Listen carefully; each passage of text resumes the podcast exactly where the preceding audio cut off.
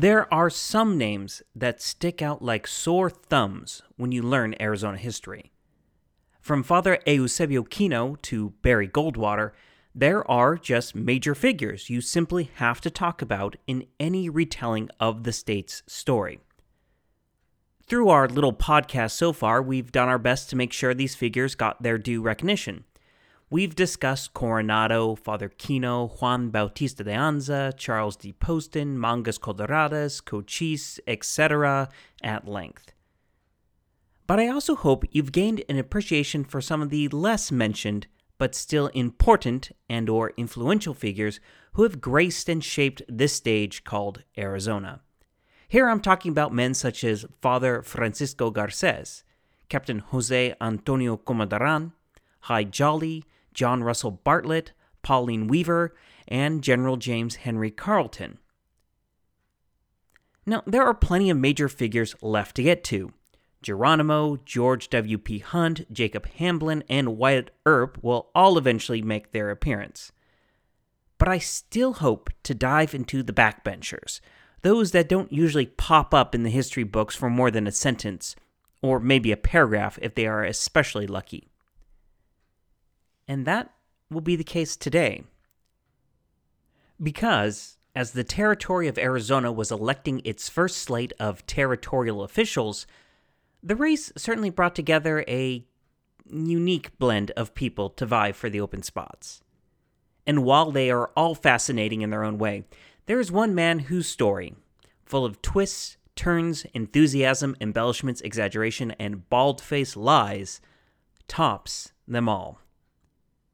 I'm your host, David Rickhausen, and you are listening to AZ, the history of Arizona.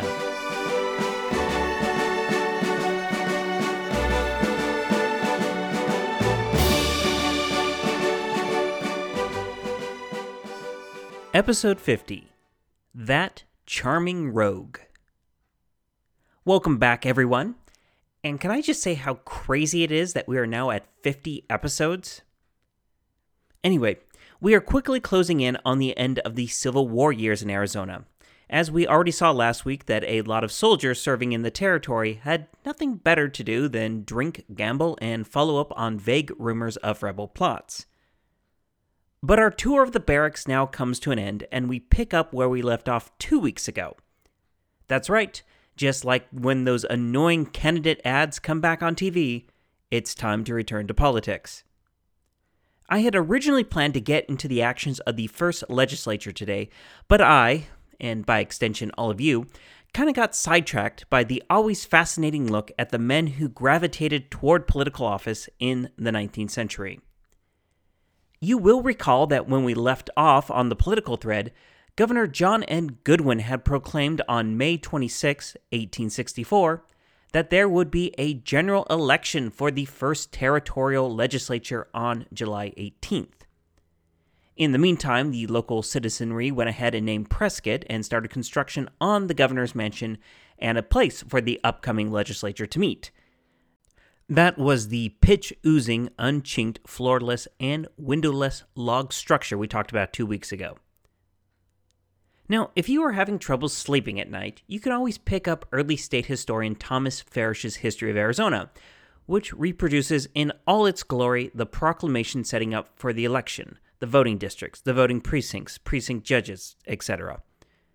But since many of you might be listening to this while driving, I'll help keep you awake by saying in brief that the vote was for a delegate to Congress, a nine member council, and an 18 member House of Representatives. The July 18, 1864 election seems to have gone smoothly enough, and I want to look at the various figures contending for each race. For the delegate to Congress, whose term would actually expire in December 1865, we have five candidates. Keep in mind that the congressional delegate was considered a prime and cushy job, mainly because it meant that you didn't have to live on the rough frontier of Arizona, but would be put up in properly civilized Washington, D.C., and paid a government salary. So, you know, really having your cake and eating it too. I mentioned back in episode 43 that as the newly assigned territorial officials made their way west, they took to arguing amongst themselves who would get this plum assignment. The men who did eventually wind up on the ballot for the congressional delegate spot are something of an interesting gaggle, so let's take a look at them one at a time. The first was Charles Leib. Leib was a personal friend of President Abraham Lincoln and had originally been appointed quartermaster for the Army of the Potomac. Though regarded as an honest man, some army contractors took advantage of him and fleeced the government for something like $3,000 to $4,000, which, you know, was a lot more back then. Because of this minor scandal, Leib had been removed from his post after having served for a little less than a year. His other major claim to fame is that he had apparently written an army campaign song in German that apparently caught on well with the German speaking troops fighting in the Civil War. Next up is William D. Bradshaw.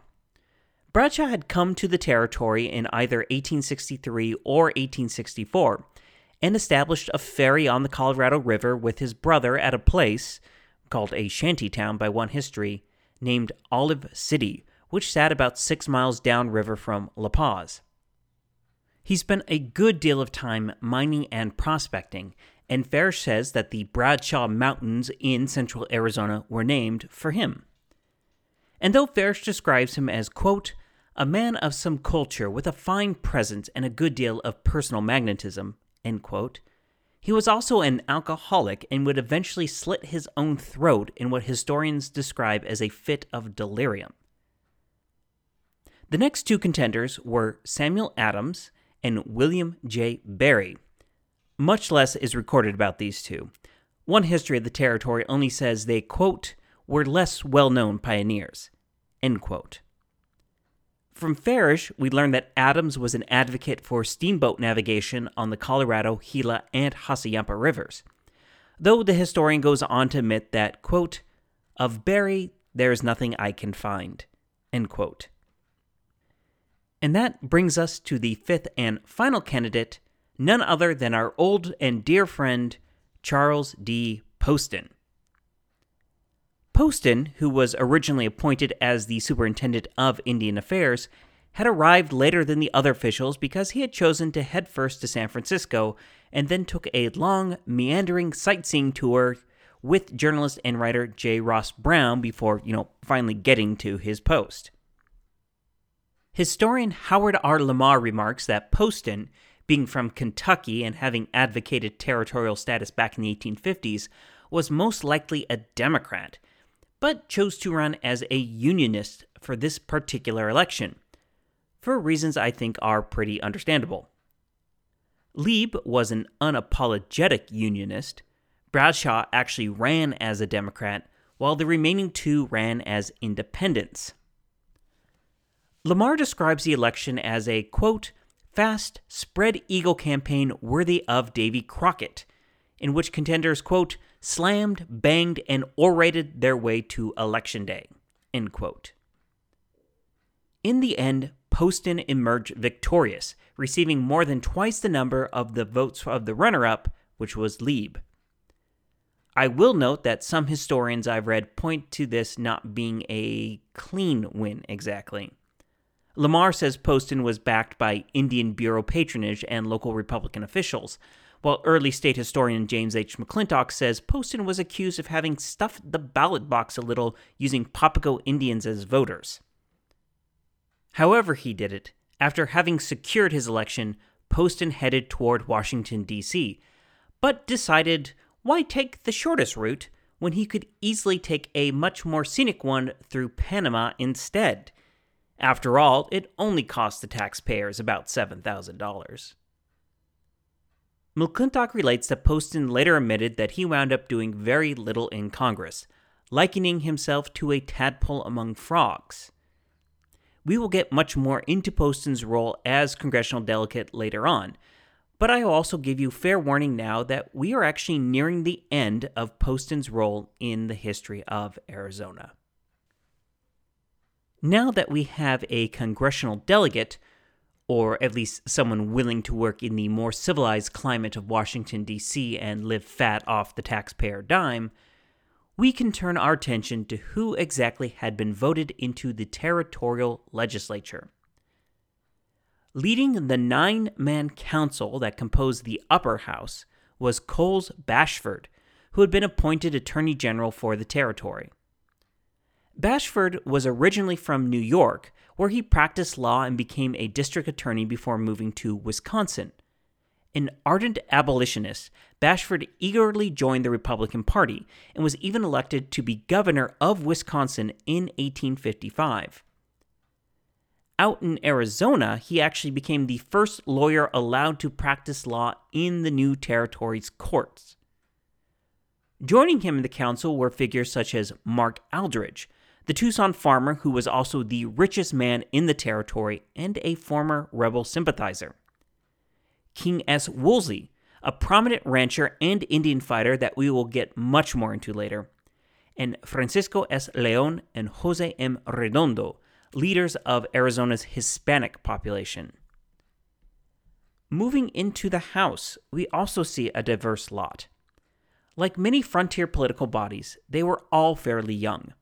Only four of the 18 members were over the age of 40. Most were in their 30s, while five were still in their 20s. And if you look at the birthplace of those who sat on the council and in the House of Representatives, you'll find such diverse places as Ohio, New York, Maine, Alabama, Kentucky, Massachusetts, California, Indiana, Missouri, Pennsylvania, South Carolina, Illinois, Delaware, Mexico, and Germany. Only two members of this first legislature, Council Member Francisco S. Leon and Representative Jesus M. Elias, are listed as having been born in Arizona. You can also get a feeling for how important mining was to the state, as 12 out of these original 27 men were directly involved in mining in some way. Lamar says that, despite all their diversity, everyone believed that Arizona was destined to become a mining empire and that the government's job was to remove all barriers to the territory achieving that destiny. But before we tackle what the legislature tried to accomplish in our next episode, I want to pause the main narrative to tell the fascinating tale of who was elected as the first Speaker of the House of Representatives. Another old acquaintance, that charming rogue, William Claude Jones. I won't blame you if you don't remember Jones. He's kind of just popped up in the periphery in our story, and I haven't delved too deeply into his rather fascinating life and times. However, I did promise once upon a time that we would wrap up his story as much as we can sort out fact from fiction. So here's your refresher. In episode 32, we covered his early life. He was born around 1815, possibly in Alabama, but we can't be sure because his birthplace seemed to change with each telling. He sometimes claimed to have been born in Catalonia, Spain, to a U.S. consul stationed there, a claim which, as usual for Jones, cannot be verified. He was very fond of these kinds of embellishments, such as touting service as a colonel in the Missouri militia, though this was most definitely false. Other claims were that he served as a colonel during the Mexican American War, or that he had once been a deputy U.S. Marshal in Texas, which, yeah, also turned out to be fabrications. As a grown man, he kind of ambled for a while between Arkansas and California, gaining some renown for his oratory skills and legal work, but was a presence in Missouri and Kansas politics before being appointed Attorney General for the New Mexico Territory. This is where he was in 1856, and really when I first introduced him, mainly because this is when he first met Charles Poston, then heading west to establish himself at Tubac. According to Poston, it was really Jones who coined the term Arizona for the western part of the New Mexico Territory and I feel this fact alone justifies pretty much all the airtime I'm about to devote to him right now. Jones set up shop in Mesilla and quickly made contact with the folks advocating separation from the government up in Santa Fe. During this time, we get some descriptions of him as charming, personable, popular, good natured, and jolly. Though people always pair these descriptions with others, such as eccentric and an erratic genius. Folks also recognized that he was something of a blowhard. One person said that he was a good lawyer, quote, when he would bend his mind to the business, end quote. And what was bending his mind away from the business? Well, women. Jones's wife in Missouri, with whom he had two surviving children, divorced him in the late 1850s after he had pretty much abandoned them to take up his rambling life. Afterwards, he is reported to have married a very young Mexican girl, possibly named Maria del Refugio. New Mexico's delegate to Washington, D.C., believed the girl to be only 12 years old and actually petitioned President James Buchanan to fire Jones over this. Jones, however, submitted his resignation as Attorney General before that could happen. However, by 1860, it appears that Jones and Maria had separated. I wouldn't feel too badly for him. As we'll see, he was something of a Lothario. I name checked him again in episode 37 when we found him in Mesilla in 1861 and enthusiastically accepting a homemade Confederate flag. He also went so far as to give a very public speech in the town's main square welcoming the rebels. Later, in episode 38, I mentioned how he had the bad luck of being in Santa Fe when Baylor's troops actually did invade New Mexico, and he was thrown into jail as a rebel sympathizer. Though he was eventually released, he was still stuck in Union held Santa Fe and couldn't get south to Mesilla, meaning that he missed his chance to run for a seat in the Confederate Congress, which, given everything I know about him, I'm pretty sure he would have done.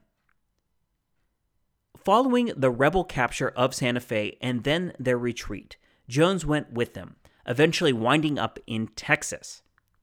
He would then try to cross to California via Mexico, but was actually set upon by bandits and robbed of all his goods. Since the Union had regained West Texas by this time, Jones was quick to say to officials that, yes, I supported the Confederacy, but you can totally trust me now in order to get back into the United States.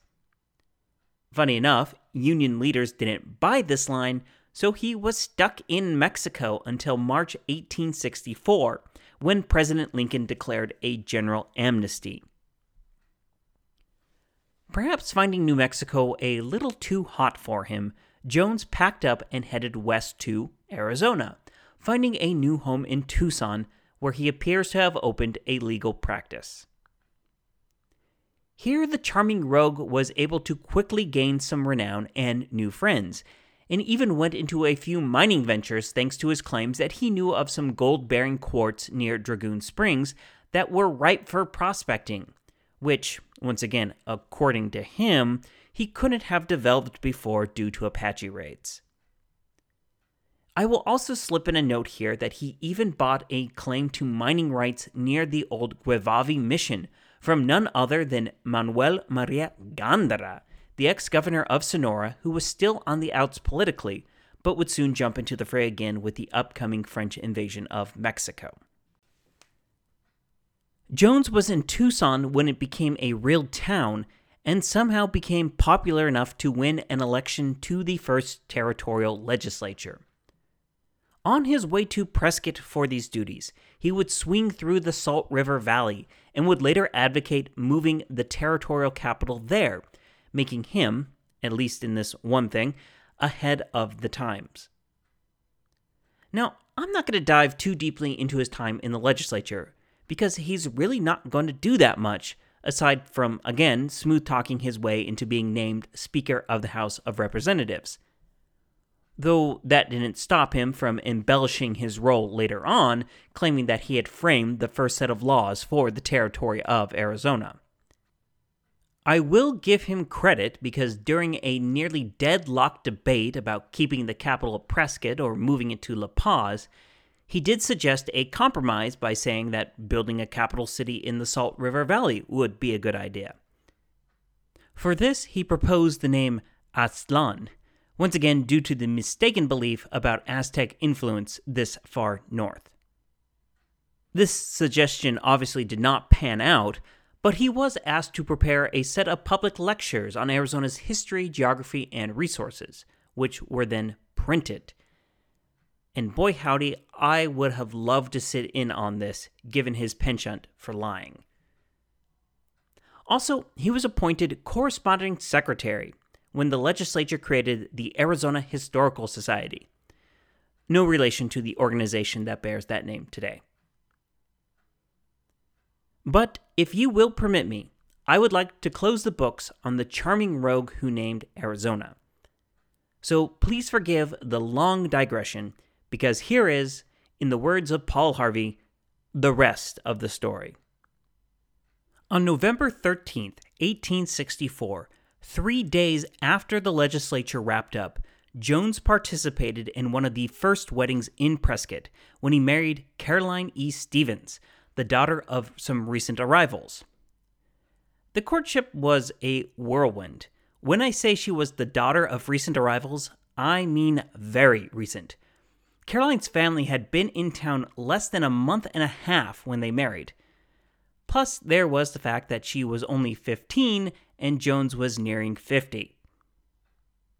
Right after getting married, the newly formed Jones family headed back to Tucson, in company with another family and one of the newly appointed district court judges. The judge in particular remembers that Jones was super skittish about the possibility of an Apache attack, so much so that he always suggested posting guards at night though he suspiciously never volunteered for such duty himself.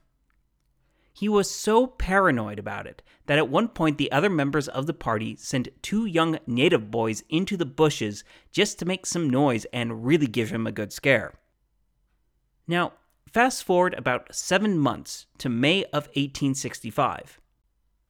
Jones and his wife had returned to Prescott, but three weeks after arriving, Jones up and vanished. Seriously, he left town, and Caroline never heard from or saw him again. Now, the reasons for this sudden departure and abandonment of his new wife and political position are not really well known at all. And a lot of people in Arizona were left scratching their heads about what had become of the charming lawyer and legislator.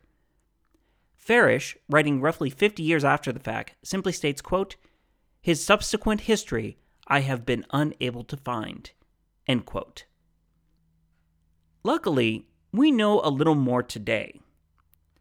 Jones actually went to San Francisco, where, during a chance run in with another member of the Arizona legislature, he mentioned planning on going to Hawaii.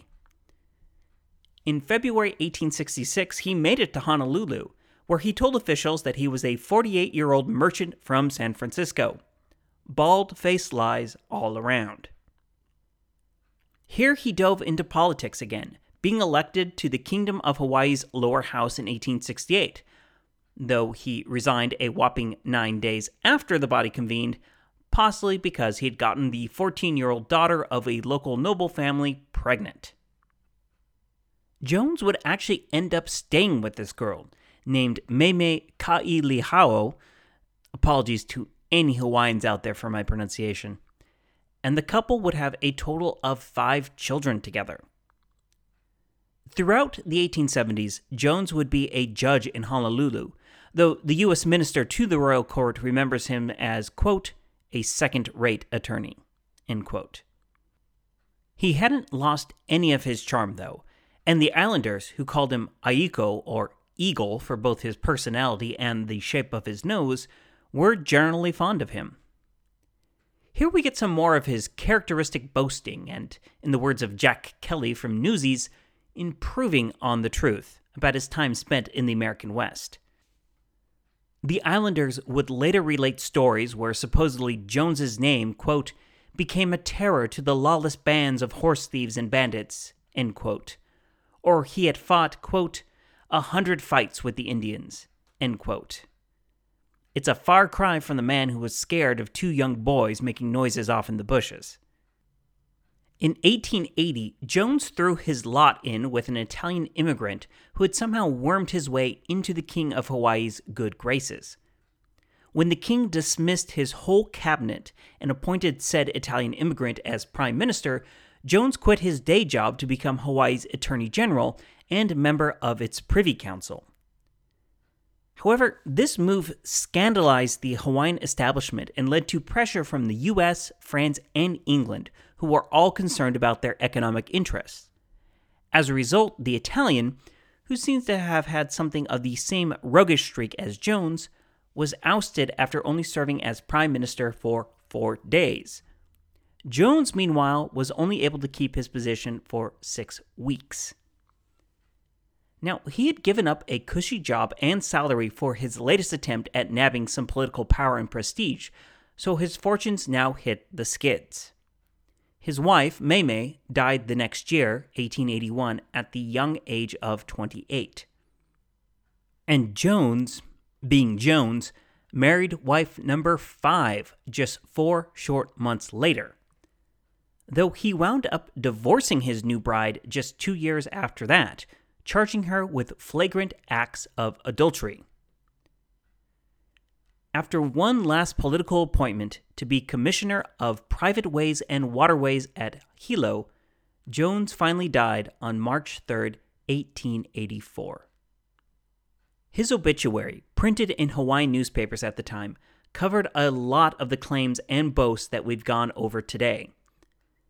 L. Boyd Finch, whose article on Jones in the Journal of Arizona History makes up the bulk of what I've just told you, says that of the 16 claims made in these obituaries, four are probably true, four more are unverifiable, while a grand total of eight are demonstrably false. There is still a lot we don't know about Jones's life, mainly because, as I've said numerous times now, the main details had a habit of changing every time he related them. Was his mother actually a Spanish woman, thus accounting for his fluency in that language? Or did he ever actually travel to Central America, as he sometimes claimed? How about his having given lectures on temperance in Missouri? We may never be able to fully separate out the fact from the fiction in his life, but we can say that he did contribute in many ways to the shaping of Arizona. He was one of the original boosters for creating the territory, first by splitting off the southern section of New Mexico, then as forming it as a Confederate territory, and finally as the U.S. territory that we know of today. And as much as he doesn't appear to have done much with the position, he was elected the first Speaker of the House of Representatives for the Arizona Territory and therefore had a hand in the debates and legislation when the new territory was getting up and on its feet. Finally, it's to him that goes the credit for really ingraining the name Arizona in the public consciousness for this new place between California and New Mexico.